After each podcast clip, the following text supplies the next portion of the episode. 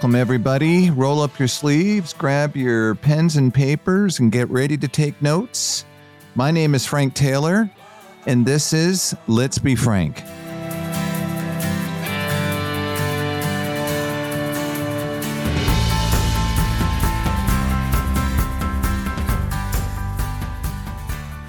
Well, thank you for joining me on Let's Be Frank about real estate investing.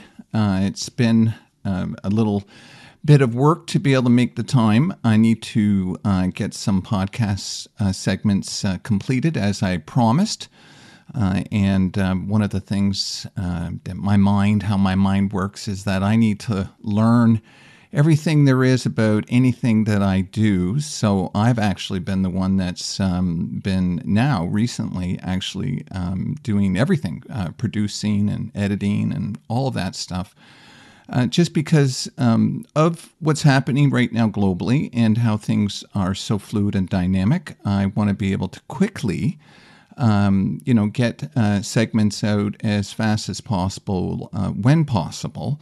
However, with that said, uh, I would not be here uh, without um, the help of um, Todd uh, from Podcast Experts. And so, if anybody is ever looking, to um, do a podcast or get involved in anything like this, I highly recommend that you look them up for sure.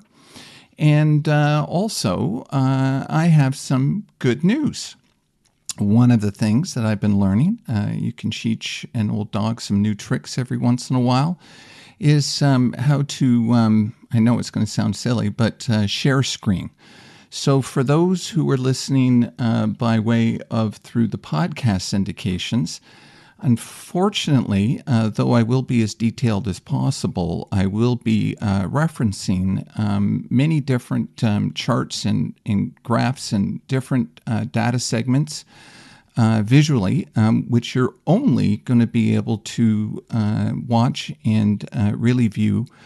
through my YouTube channel. So now I get to blackmail you on um, not only following and uh, liking and hitting uh, the notification button on uh, any of my uh, segments, um, but uh, really sometimes, especially now, uh, to be able to support some of the things that I'm suggesting and providing, there's critical data that needs to be reviewed. So, uh, I have learned uh, how to finally do some of that. Usually, I know that most know uh, or taught, uh, but uh, no, not me. So um, I'm getting there. And over and above that, I have some more good news, and that is that uh, eventually, when I do have time, I'm also going to be able to take a lot of the um, pictorial information that I have on that I've done on some some of my really cool historical restorations in um, in the multi-res uh, segment and for those that are so inclined uh, on restorations or renovations or uh, rebuilding properties for the purpose of uh, rental, um, they may be uh, segments um, that you may enjoy. Again, um, those ones specifically, though, I'll just I'll be able to um, I'll release on the YouTube channel. Let's be frank about real estate investing, and um, and uh, and then you'll be able to see what I'll do is I'll be able to go through before and during and after, and then I'll be able to go in detail as to why I um, do things the way that I do. Uh, but it's always with uh, long term keep and hold. Uh, and it is uh, designed specifically to have, um, you know, um, for the the services uh, that can be provided always uh, siren systems going off every time I do. That's what happens when you live in downtown Toronto the minute that I start to record. Anyway, we'll see if I can edit that out. Um, so, uh, yeah, so I'll be able to go through the pictorials and um, you kind of see and get a mindset. But again, I design for, um, you know, giving services uh, the best of uh, to uh, my tenant base and or for clients when they uh, hired me to help them uh, design and completely lay out uh, a whole new um, system for uh, their rentals. So some may be very interested in that. Again, you're going to have to like and you're going to have to hit that notification uh, button. Um, blackmail. Hey, listen, uh, sometimes uh, that's the only way to go. So, um, with that said, uh, on my uh, previous uh, segment and on many others, I've talked about all different uh, things um, that could unfold and that may affect the market, and um, those may um, may or may not agree with my um, my position. Um, but my position now is not going to change, and uh, I will be able to uh, support it uh, by fact uh, and uh, through historical data, and uh, simply just you know, you know, most are going to know. Um, that at minimum, something is definitely coming down the pipe. So, um, more good news is that my career began uh, when the market actually uh, kind of was just beginning and it was booming, and then uh, down the drain it went, and the market completely uh, did a 180. And um, but I was able to succeed, and so you know, for all investors and and you know anybody that wants to get in the market, um, you know, there is a segment of individuals, even you know, obviously people who perhaps want to get into investing, but just haven't found um, it to be a logical step investment wise, just because the numbers um, don't make sense. And and I'm here to tell you, they haven't made sense for a long time. And you know, and I'm not the only one uh, that's had that uh, perception. Um, you know, one thing that's important to know is that uh, people uh, that are in the game in a very serious way, um, whether they're large institutional uh, asset management firms, um, many have been uh, actually selling off uh, some of their assets, shoring themselves up. Um, but the assets that um, either were going to be um, just huge undertaking, when you get into big asset uh, allocations that have underground parking areas and uh, elevator systems. Um, it's a huge undertaking if you've got an older uh, asset that uh, really needs to be fully upgraded, and or uh, perhaps uh, you are located in the downtown area in a metropolitan area, and you're competing now with all the high tech um, smart building um, uh, buildings that are now rentals uh, because many people uh, that are starting in the business are purchasing uh, condominiums as an investment model as a first step. So, um, for those, uh, we're going to get into so many things because what I'm going to do on this segment is I'm actually going to dive into everything uh, as promised in my last show. And, um, you know, for those who haven't heard my previous shows or any of that and want to know more about me, um, do it. And uh, also, if you, you know, just Google my name, Frank Taylor, and all that you want to know is going to come up. So uh, I'm easy uh, to find. Uh, however, um, what I am not going to do is, um, you know, I'm going to explain. Um, I'm going to explain how markets work and how the dynamics work and all of that. Um, but you know, to be a success, um, you only learn that one way, and that's sometimes uh, by uh, doing it yourself. And um, so, you know, they say a the definition of an expert is if you've done something and you've got, you know, say ten thousand hours or more. Well, I have over a hundred thousand hours uh, doing this. So I don't know what I'd be classified as, but I can tell you, um, you know, I am more than qualified. I didn't just uh, own assets and uh, investment properties. I I sold them, uh, bought them, I rebuilt them, I managed them. Um, and so now I have a consulting business, and that's my business. And uh, I've designed it also to be uh, incredibly uh, cost effective. Um, and there are also going to be many segments uh, within the industry um, that also may not agree with my, um, you know, my position. And you know, um, because everyone has an interest, right? So if there's people who do courses and or me, you know memberships and all that kind of stuff, and you know join me and all that kind of stuff, coach, coach, coach. Nothing wrong with it. Fantastic model. I mean, really, I've never seen so much interest in investment real estate as I have, um, you know, in the last uh, 15 years. Uh, which is fantastic. And that in itself has been able to provide for great wealth for many. There's nothing wrong with it.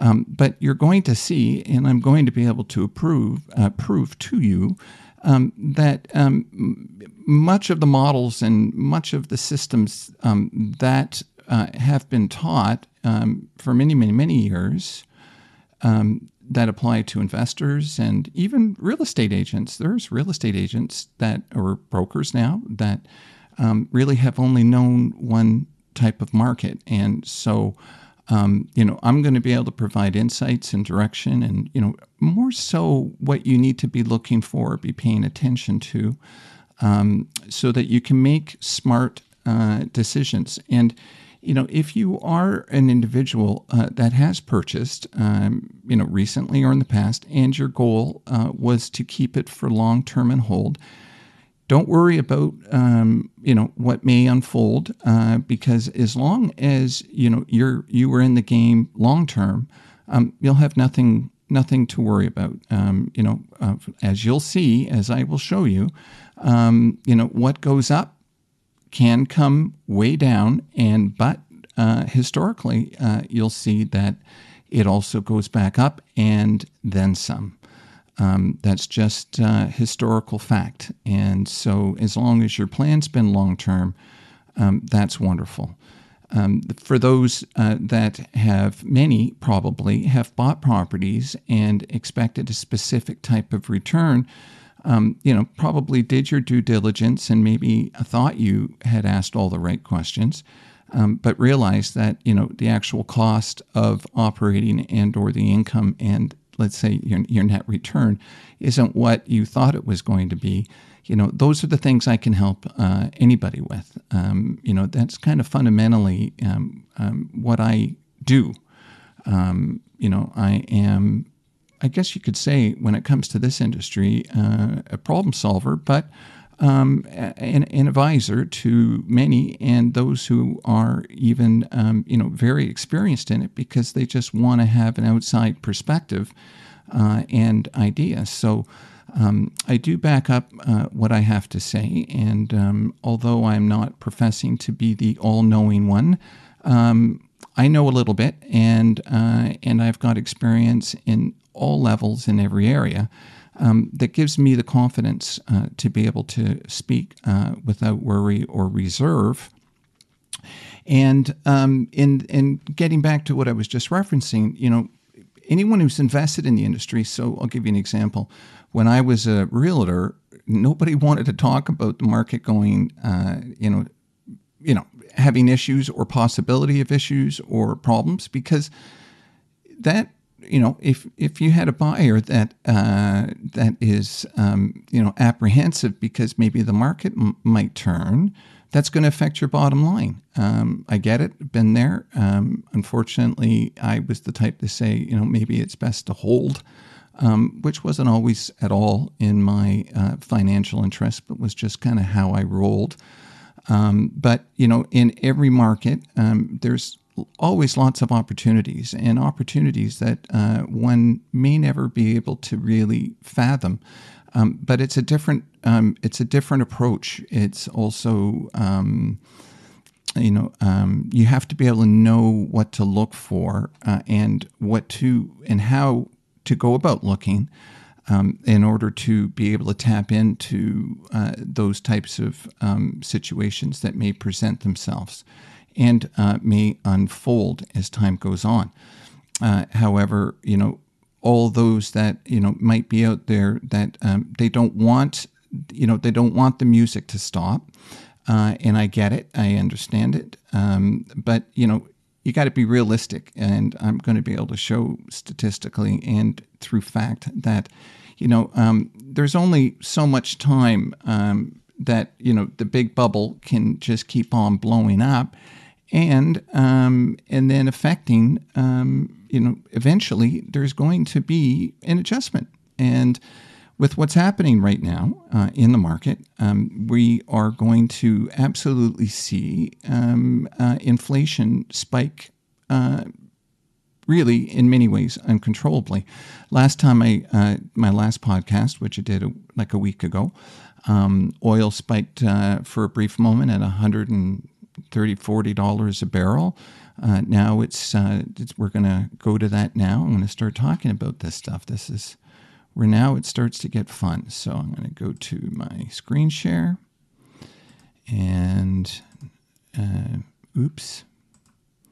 All right. Uh, so, uh, what I've also done is I think what's important um, when we look at everything, we're going to look at historical data, right? It's not just now, it's kind of what's happened uh, over a period of time and then the dynamics that were involved in all of that. So, um, I, I pulled up some charts. I've put some work into this. Um, and uh, so on the chart, you're, you're going to see basically where we are uh, right now today. So um, this is uh, current as current gets. I think uh, we are going to see, we are right now in the um, uh, crude oil prices, and I've done a historical chart. Um, so this one, yeah, this one was updated as of March 11th, and crude was at 109. I think it's 112 today. Um, but one of the things that we need to understand is that oil, obviously, the cost of gas, as I went through it in, in my last uh, episode, is absolutely interlinked and it is layered in so many ways. So, you know, the cost of oil to ship the actual raw product, you know, obviously increases, and that goes to the manufacturer. And then it's then shipped again, you know, how many times the layers are within the beginning of a product from raw source to the end result to the consumer. Every time the uh, cost of inflated with gasoline in this case and transportation, um, that is multiplied in each step and then it ends up getting to you know us in the final stage and i don't know what if you've all noticed is that you know when oil hits these record highs almost within hours or within a day um, the gas price change and jumps. Uh, however, what um, many may observe is that it certainly does not go down uh, when the price of crude drops. It sticks up there, and I've always felt that that. Um, I you know, I almost, uh, you know, there's, it just doesn't make sense logically how it can immediately go up to the levels that it does and uh, then go down. Um, but what's important to look is historical data and one of the most important parts is when it specifically we talk about inflation and how that can affect is that um, you can see through basically all of the uh, 50s and all through the 60s that the cost of barrel relatively stayed, you know, um, in this case in the 20s and, and I think it went into the 30s uh, a barrel. And then in um, 1973, we had the uh, oil crisis, and oil just shot up. And uh, thus, by shooting up so dramatically, uh, caused a major spike in inflation, um, which had a dramatic impact. And we're going to discuss those impacts on in other charts as I go through them. But it's relevant today because when we do have uh, oil, which was, so let's just say, um, let's just go right now to the chart. Um, we are in, I think it was April of uh, this year. I think oil was down to, um, well, we went down to $22 a barrel, if you remember, at the beginning of COVID. Um, but it was around $56 a barrel. So you know, we're now well over $156. So if you looking at the charts, I think if you look at a similarity, and this is what I'm going to want to try and point through in all of the information, is I want you to I want to see if you see for yourselves um, any similarities uh, in these uh, times in relation uh, to the past and thus what happened historically um, uh, due to those ramifications. So, big uh, spike in the 70s, inflation went completely out of control.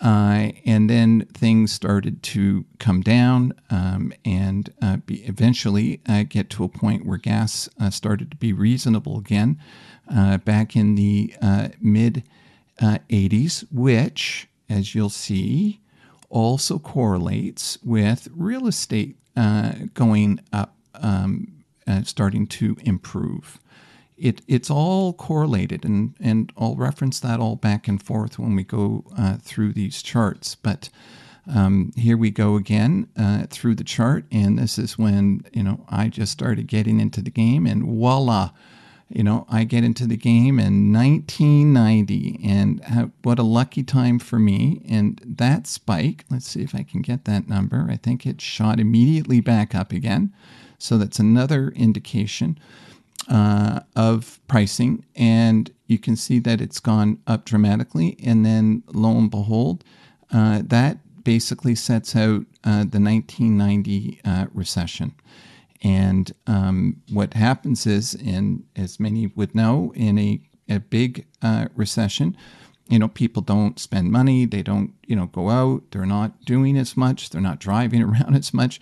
Um, so then all of a sudden, when uh, there's not as much demand, lo and behold, magically, um, you know, these prices drop. So, I mean, there's got to understand there's just it, people will take advantage of profitability whenever they can. Um, but when people retract or, you know, populations in mass retract, then they just discount it and get it back out there again so it becomes uh, affordable. So um, I think I'm, what I'm going to do on this series, by the way, I'm not going to be able to stick uh, to uh, the segments of you know 30 minutes. So I'm going to do this whole thing in its entirety, and then I will then break it up as promised into uh, shorter segments, and uh, then we'll work to try and release them all, so that uh, if anyone wants to you know sit back and chew it all, um, you'll be able to listen to them, and or if you want to break it up, you're um, you're more than happy to.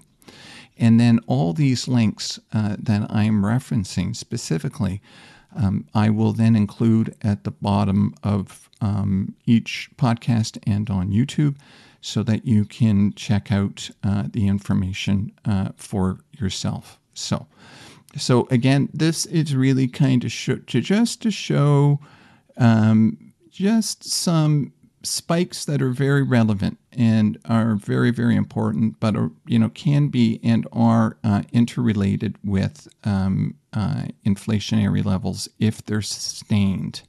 And sustained is this period. So if you can see 1970 all the way through to uh, mid 1985 um, that's a long period of time okay? And also just so I'm clear, when I talk about that slow motion car accident, as I did in my previous um, uh, podcast, that's because you know when things begin to change and start to occur, it you know it everything it's like that. Like I said, it's the rock in this case, the rock in the water, and then the splash, and it's the ripple effect. But all of that takes time, right, to get to shore. Um, so that really fundamentally uh, is my point. So um, my next chart, which is going to be also very important um, because you know there are going to be those uh, individuals, and rightfully so, who are going to say, well, interest rates can't go up because the Canadian government. Look at this chart. Good old uh, Justin Trudeau. Um, so here we are. You can see our uh, Canadian government debt. Uh, as of uh, we're in 2022, and uh, this is trading economics, um, and this is stats uh, based on all information that's provided by the government. Um, we are we have literally, by the way it looks, almost tripled. Uh, not not quite 721.36 last year.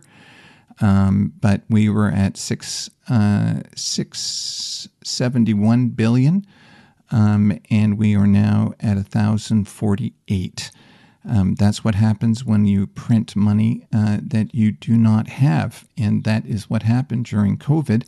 Um, we started as a government, um, literally providing an income for any individual, including kids that weren't working before. And I know that personally because I know lots of people who had kids that were collecting this, and also people who, you know, uh, weren't working ever before um, and perhaps were stay at home. Everybody. And the other problem was it was that major companies were also subsidized for their uh, wages when they were already still making billions of dollars. So just absolutely ludicrous. But uh, one point I want to also show is that uh, interrelated right now is that the 10 year bond yield is at a three year high. Uh, bonds are always interrelated uh, with interest rates. However, um, you know, the one thing that you know people pay atten- attention to with the three-year bonds is that you know people who really want to be super safe and or you know provide some surety and a foundation uh, they will go to 10-year bonds. And the reason that 10 years the magic number is that when times become uncertain uh, it's been proven um, many times over that it takes at least 10 years for the, the cycle um, to be able to for you to get out of it. So, um, so that just gives you an idea of where we stand uh, as a government. And I'm going to show you some other stats that are just going to blow your mind because um, if this stuff doesn't show you, uh, you know, that we are in trouble. Um, and and we're in trouble uh, coast to coast, and we are very uh, unique in the world, as you'll see. This next chart is uh, you know our debt as individual citizens uh, to GDP, and uh, we are blowing everyone out of the water. Everybody. Canada is number one. We are number one in overall household debt. Uh, we are number one in non financial corporate debt, and we are number one in government debt. And our numbers are absolutely stratif- stratospheric uh, compared to all of these, uh, not just the G7, um, but I mean, just look look at this South Africa and Greece and yeah, that's um, we are right now in a situation that um, is not good. Um, we are not in a great uh, fiscal health situation nationally federally, provincially. Uh, and as far as household debt is concerned, I mean, we just got all cozy. You know, many of the younger people moved back home and saved rent, and uh, we went on a buying spree.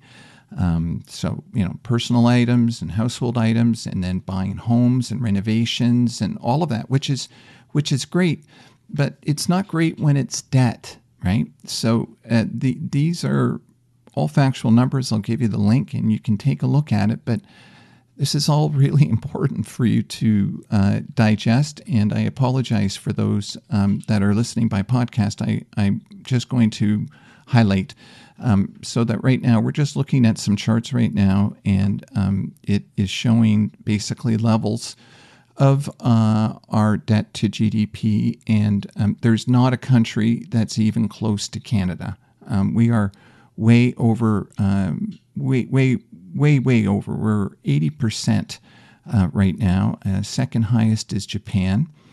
And um, Japan, by the way, is a great country to talk about with regards to what happened with their economy when they didn't address or do anything um, with regards to inflation.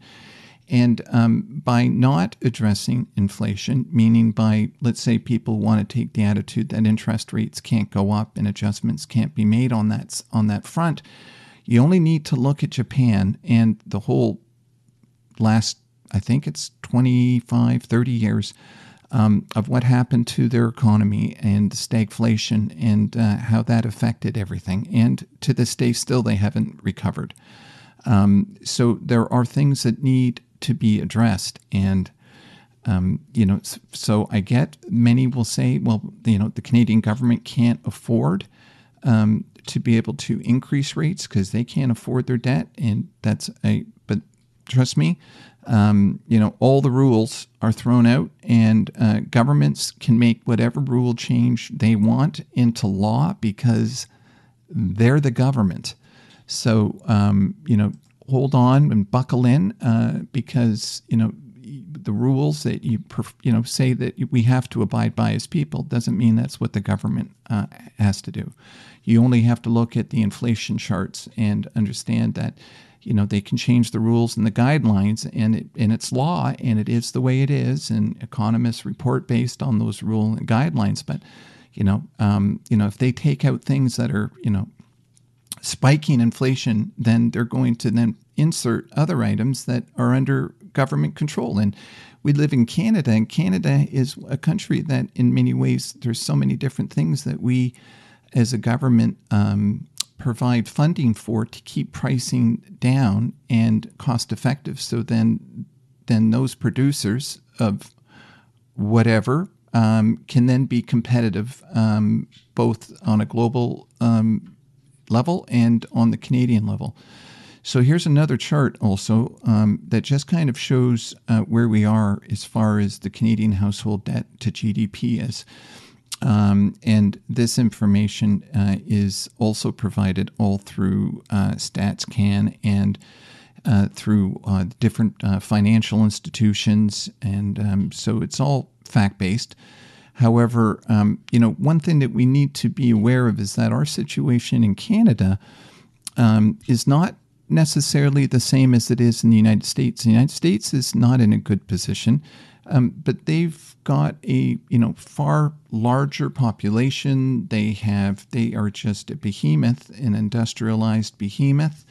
And um, so we aren't in comparison, uh, but when our numbers are out, stratospheric uh, in relation to the United States. So um, this, unfortunately, by the way, one of the things I found very difficult is it's almost impossible to find anything that's you know really super up to date. Um, historical data is um, easy to find going way back, but to get it kind of to be present uh, is almost impossible, and obviously because of. Um, however, sometimes these numbers then also can uh, be um, let's just say certain reports that normally come out, say in February, all of a sudden don't. Uh, don't ask me why, but that's kind of how it is. But um, when you look at Canada and the United States, um, you know, over since uh, 1980, um, we were basically on the same playing field uh, with regards to our uh, household debt to GDP. And then uh, you'll see that basically Canada um, was just the United States, I'm sorry, um, became kind of a, a steady uh, incline. And because of that incline, um, and because we obviously rely on the Americans, um, we began to eventually, uh, our economy started to uh, do well. Uh, and then you're going to see that um, through this, through 19. 91, 92, we basically um, were on the same level field, which was about 60%.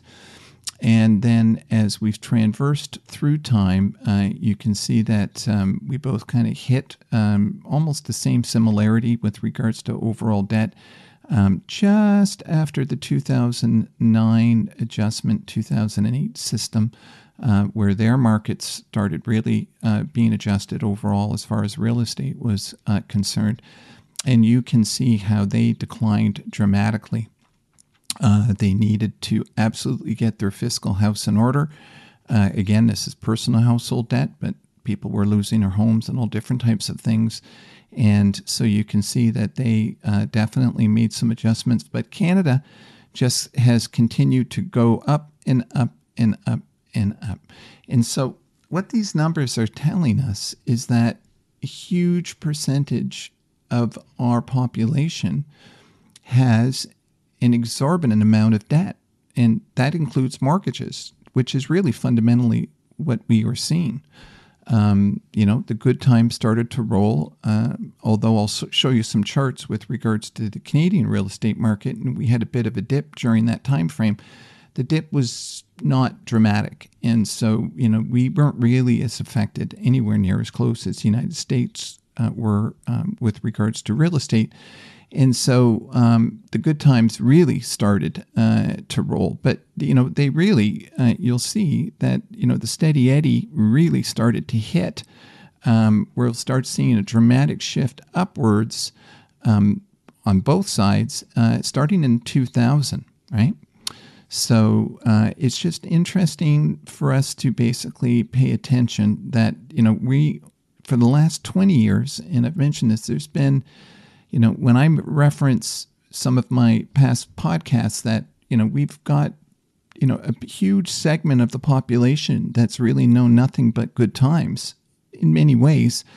Um, this is fa- this is based on fact. Um, you can basically see that uh, you know, at, at fourth quarter of 2000, um, we start to go, you know, both countries start to go good time Charlie. Um, and the American real estate market was going crazy until the adjustment occurred. Uh, so that's uh, interesting. Um, you know, what's also important too, and I'm, it's very hard to find uh, historical uh, data, but you know, there are people that are like, well, there's they can't even fathom uh, interest rates being above 5% or 6%. Um, so I just basically um, pulled some historical data on, um, uh, and I wasn't able to get it through CMHC, and I tried. Um, but um, th- this information, I mean, uh, it gives you an idea that, you know, basically you had your, your variable rate and your fixed rate in 1975 was 11.5%. Um, you know, and that kind of traveled up and down. Um, and then lo and behold, um, you know, it hit 14.5% in 1980.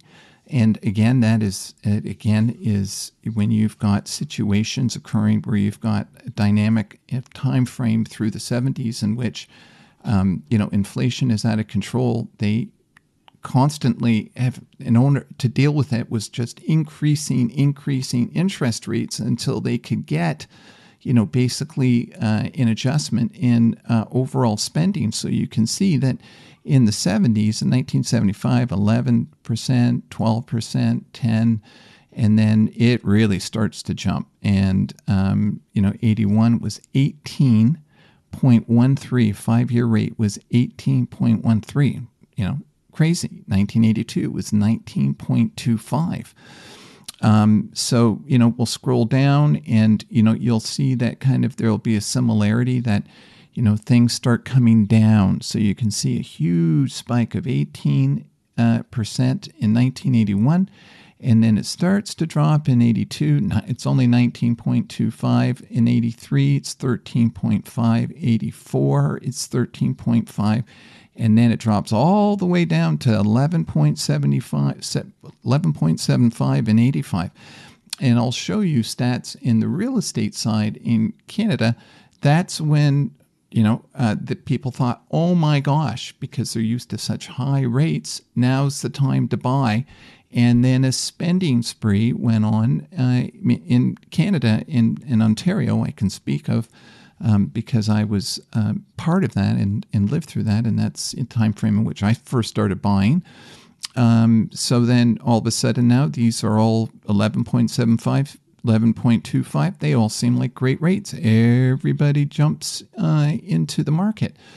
And then just around 1989, you're going to see in other charts that um, the real estate prices um, started, you know, ballooning. Um, uh, everything is relative. Then they started to increase the rates. And then in 1990, uh, the Gulf War broke out and uh, 13.25, hello. And then all of a sudden, that is a dramatic change. And then as we go through the 90s, you'll see again, because the economy is retracting uh, terribly, that they have got to begin um, the process of dropping those rates to try and stimulate. And this is really where we start to see um, the beginning of dramatic decreases continually all the way through up until all 2000 almost every single year there's dramatic decreases you know one point two point downward though. And so it just gets cheaper and cheaper and cheaper until now we're currently at 4.79 variable rates at uh, 2.15 um, but you know i these aren't factual because we all know that there were variable rates at 1.75. These are medium average, these are all varied. Um, but you definitely get to see the picture on how the market basically responds.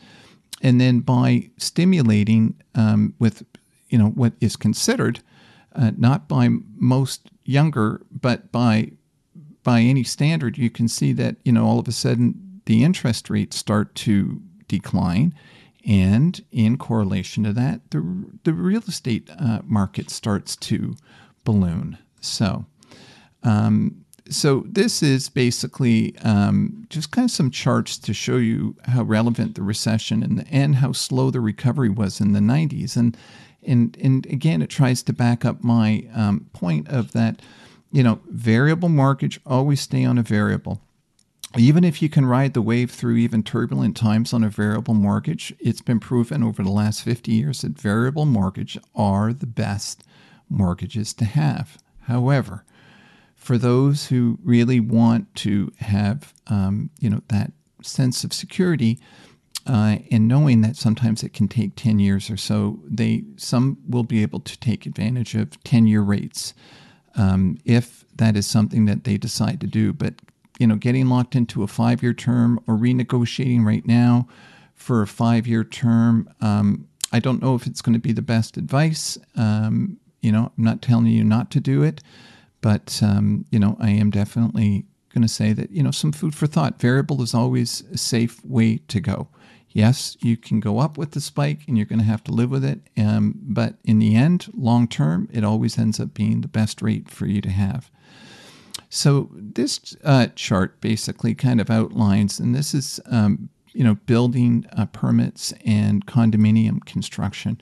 Um, but what's really important to see is that you know, you, unfortunately, I could only get back to the 1992 here, um, but you know you can see basically the market. Uh, you know the amount of units uh, in you know row condominium apartment. This is kind of the chart that we've got here uh, units uh, per thousand. So at the time, you can see in 1992, we were at zero, right? Very little construction uh, at all uh, with regards to the 90s and um, with regards to right up until 2014. And, and I don't know how they define a double condominium. What does that mean? Um, you know, I think, um, are we are we talking about a duplex? Um, because they were very revel they they were standard. You know, you could actually get pre-constructed duplexes and triplexes, um, which I think I, th- I, think that we really need to change our um, you know our planning and allow for more neighborhoods of triplexes and fourplexes so that you know people can get into the market and then help offset and provide more housing um, which is really, in the end, the private sector is the answer uh, with regards to providing housing, but planning has to change. Um, but you know what's important is that you can see here that um, in basically you know the 2000s, you can see that the spike occurred uh, with regards to new building permits, and really uh, fundamentally uh, hasn't stopped uh, peaked uh, in again at the 2000 when the market adjustment crash happened. Um, and this is building permits. Okay, so remember, you get a building permit. Takes a, a long while for that permit then to turn into a finished product. Uh, but for a two-year period, there was an adjustment and slowdown, and I will admit that probably uh, new construction uh, was definitely affected. Um, but that doesn't mean necessarily that prices were affected. And I've got some other charts that'll show you that. Uh, nothing, nothing like the states, but you know. So then here we are, basically at 2009 in Baluno, Um, you know, grab your straps, and you know the chart, and that's 2014. And I can assure you, it's just gone up and up and up. Um, so that is absolutely something um, that it at least is uh, worthy of notice and taking a look at. Um, this next chart, StatsCan uh, Canada, and uh, is going to be one in which you know here we are again. Um, you know we're looking at different recessionary times. Um, and you know, if you notice the increments, so the you know there was a recession in the 60s to 61, uh, and then and then there was a recession in 74 to 75. It's funny they only keep them always uh, within a year, um, but I can tell you the 90s was an entire time frame of contraction. They they basically uh, mentioned the 1990 recession, 91, but it lasted almost a decade. Um, but you know, here we are. We can kind of see that there were adjustments, and in, during these time frames, these adjustments, um, and this is basically uh, another chart that talks about um, dwelling, single-family dwelling in this case, and uh, multi-family dwelling. Um, that there, you know, during the 90s through that whole time frame, so you can see where 1990 began and then basically you can see there was just a giant, um, you know, huge mammoth time frame of 12 years um, that is significant and worthy of taking note. And then the market took off again uh, in the 2000s. And then, of course, during 2008, 2009, dropped uh, and then uh, took off and hasn't looked back. And so, um, you know, for those who are paying attention to the terms in the times, um, you know, it seems to be that you know that in the past there was always some form of adjustment every ten or so years, and then after the 2000 time period, and basically since, and although they say there was a recession, I, I guess um, as far as real estate was concerned, there wasn't really, other than the market slowing down, which was absolutely no question.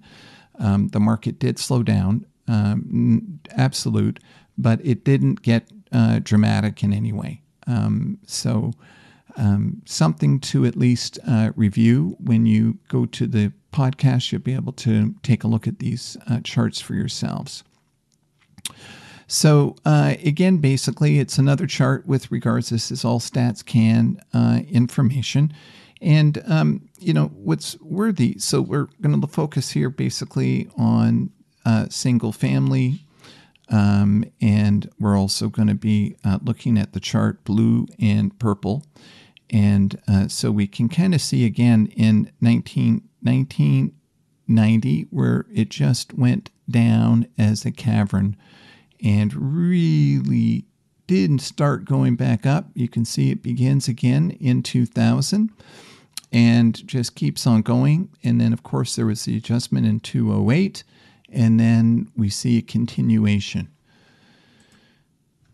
So here we go. So basically, um, this is the um, housing price index. Um, this is for Canada only.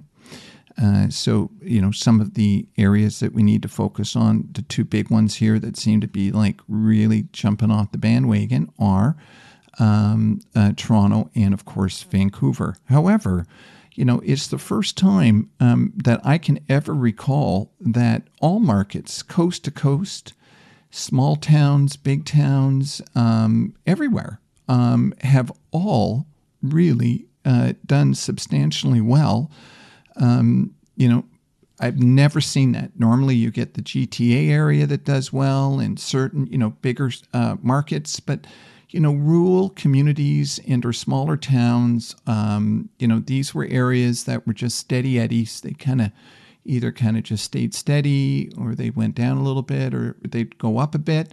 Um, but you know, nothing dramatic. But you know, you we can see that you know um, all areas um, are you know, have done very, very well. Um, and so, but that has been from 2000 on, it has been basically an upward climb. And that's where I was suggesting that really in real estate values, even though they say the market, um, you know, took a dive uh, in, you know, the 2008 timeframe, these charts would indicate that it really didn't.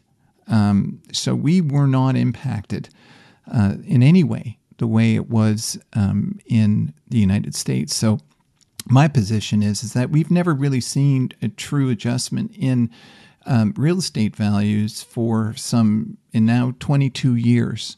So to you know to suggest that um, a major adjustment isn't uh, way overdue, um, I you know if anyone wants to argue with that, um, and I understand also the theory. You know, there's many people who there are people who are well positioned uh, for this. They have done fantastic uh, with their equity uh, in the assets that they've purchased. They have done fantastic in the stock market.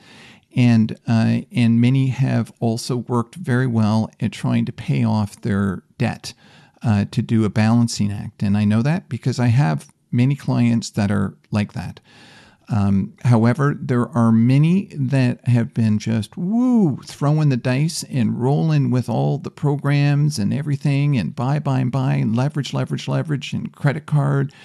You know, get all your credit cards maxed, and you know, get your lines of credit, and then max it out. And you know, if you you if you're not leveraging your money, you're not spent, you're not you know, you're not investing properly, and just a bunch of, you know, to a certain degree, insanity, which sets up a situation for a certain aspect of the market um, that could be adversely affected. And for those, and only you know if that's you, um, yeah, uh, this is time. You've got time. Um, there's time to make some decisions. This is not um, you know, all of a sudden market crash city, um, but you've got an, an opportunity right now, um, you know, just to kind of uh, uh, be sensible and perhaps, um, you know, uh, shore up your financial health. And that would be uh, my recommendation uh, for all.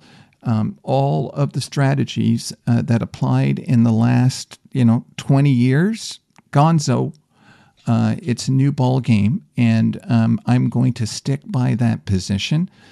And um, you know, everyone is free to have their own decision, but you know, these numbers, these charts, information, data, stats, um, they don't lie. And you know, there are people that are way smarter than I, and or you know, most um, that their job is to uh, do proper uh, forecasting, not just for Canada, but um, you know for every country and globally. And I will get to that information as well. Um,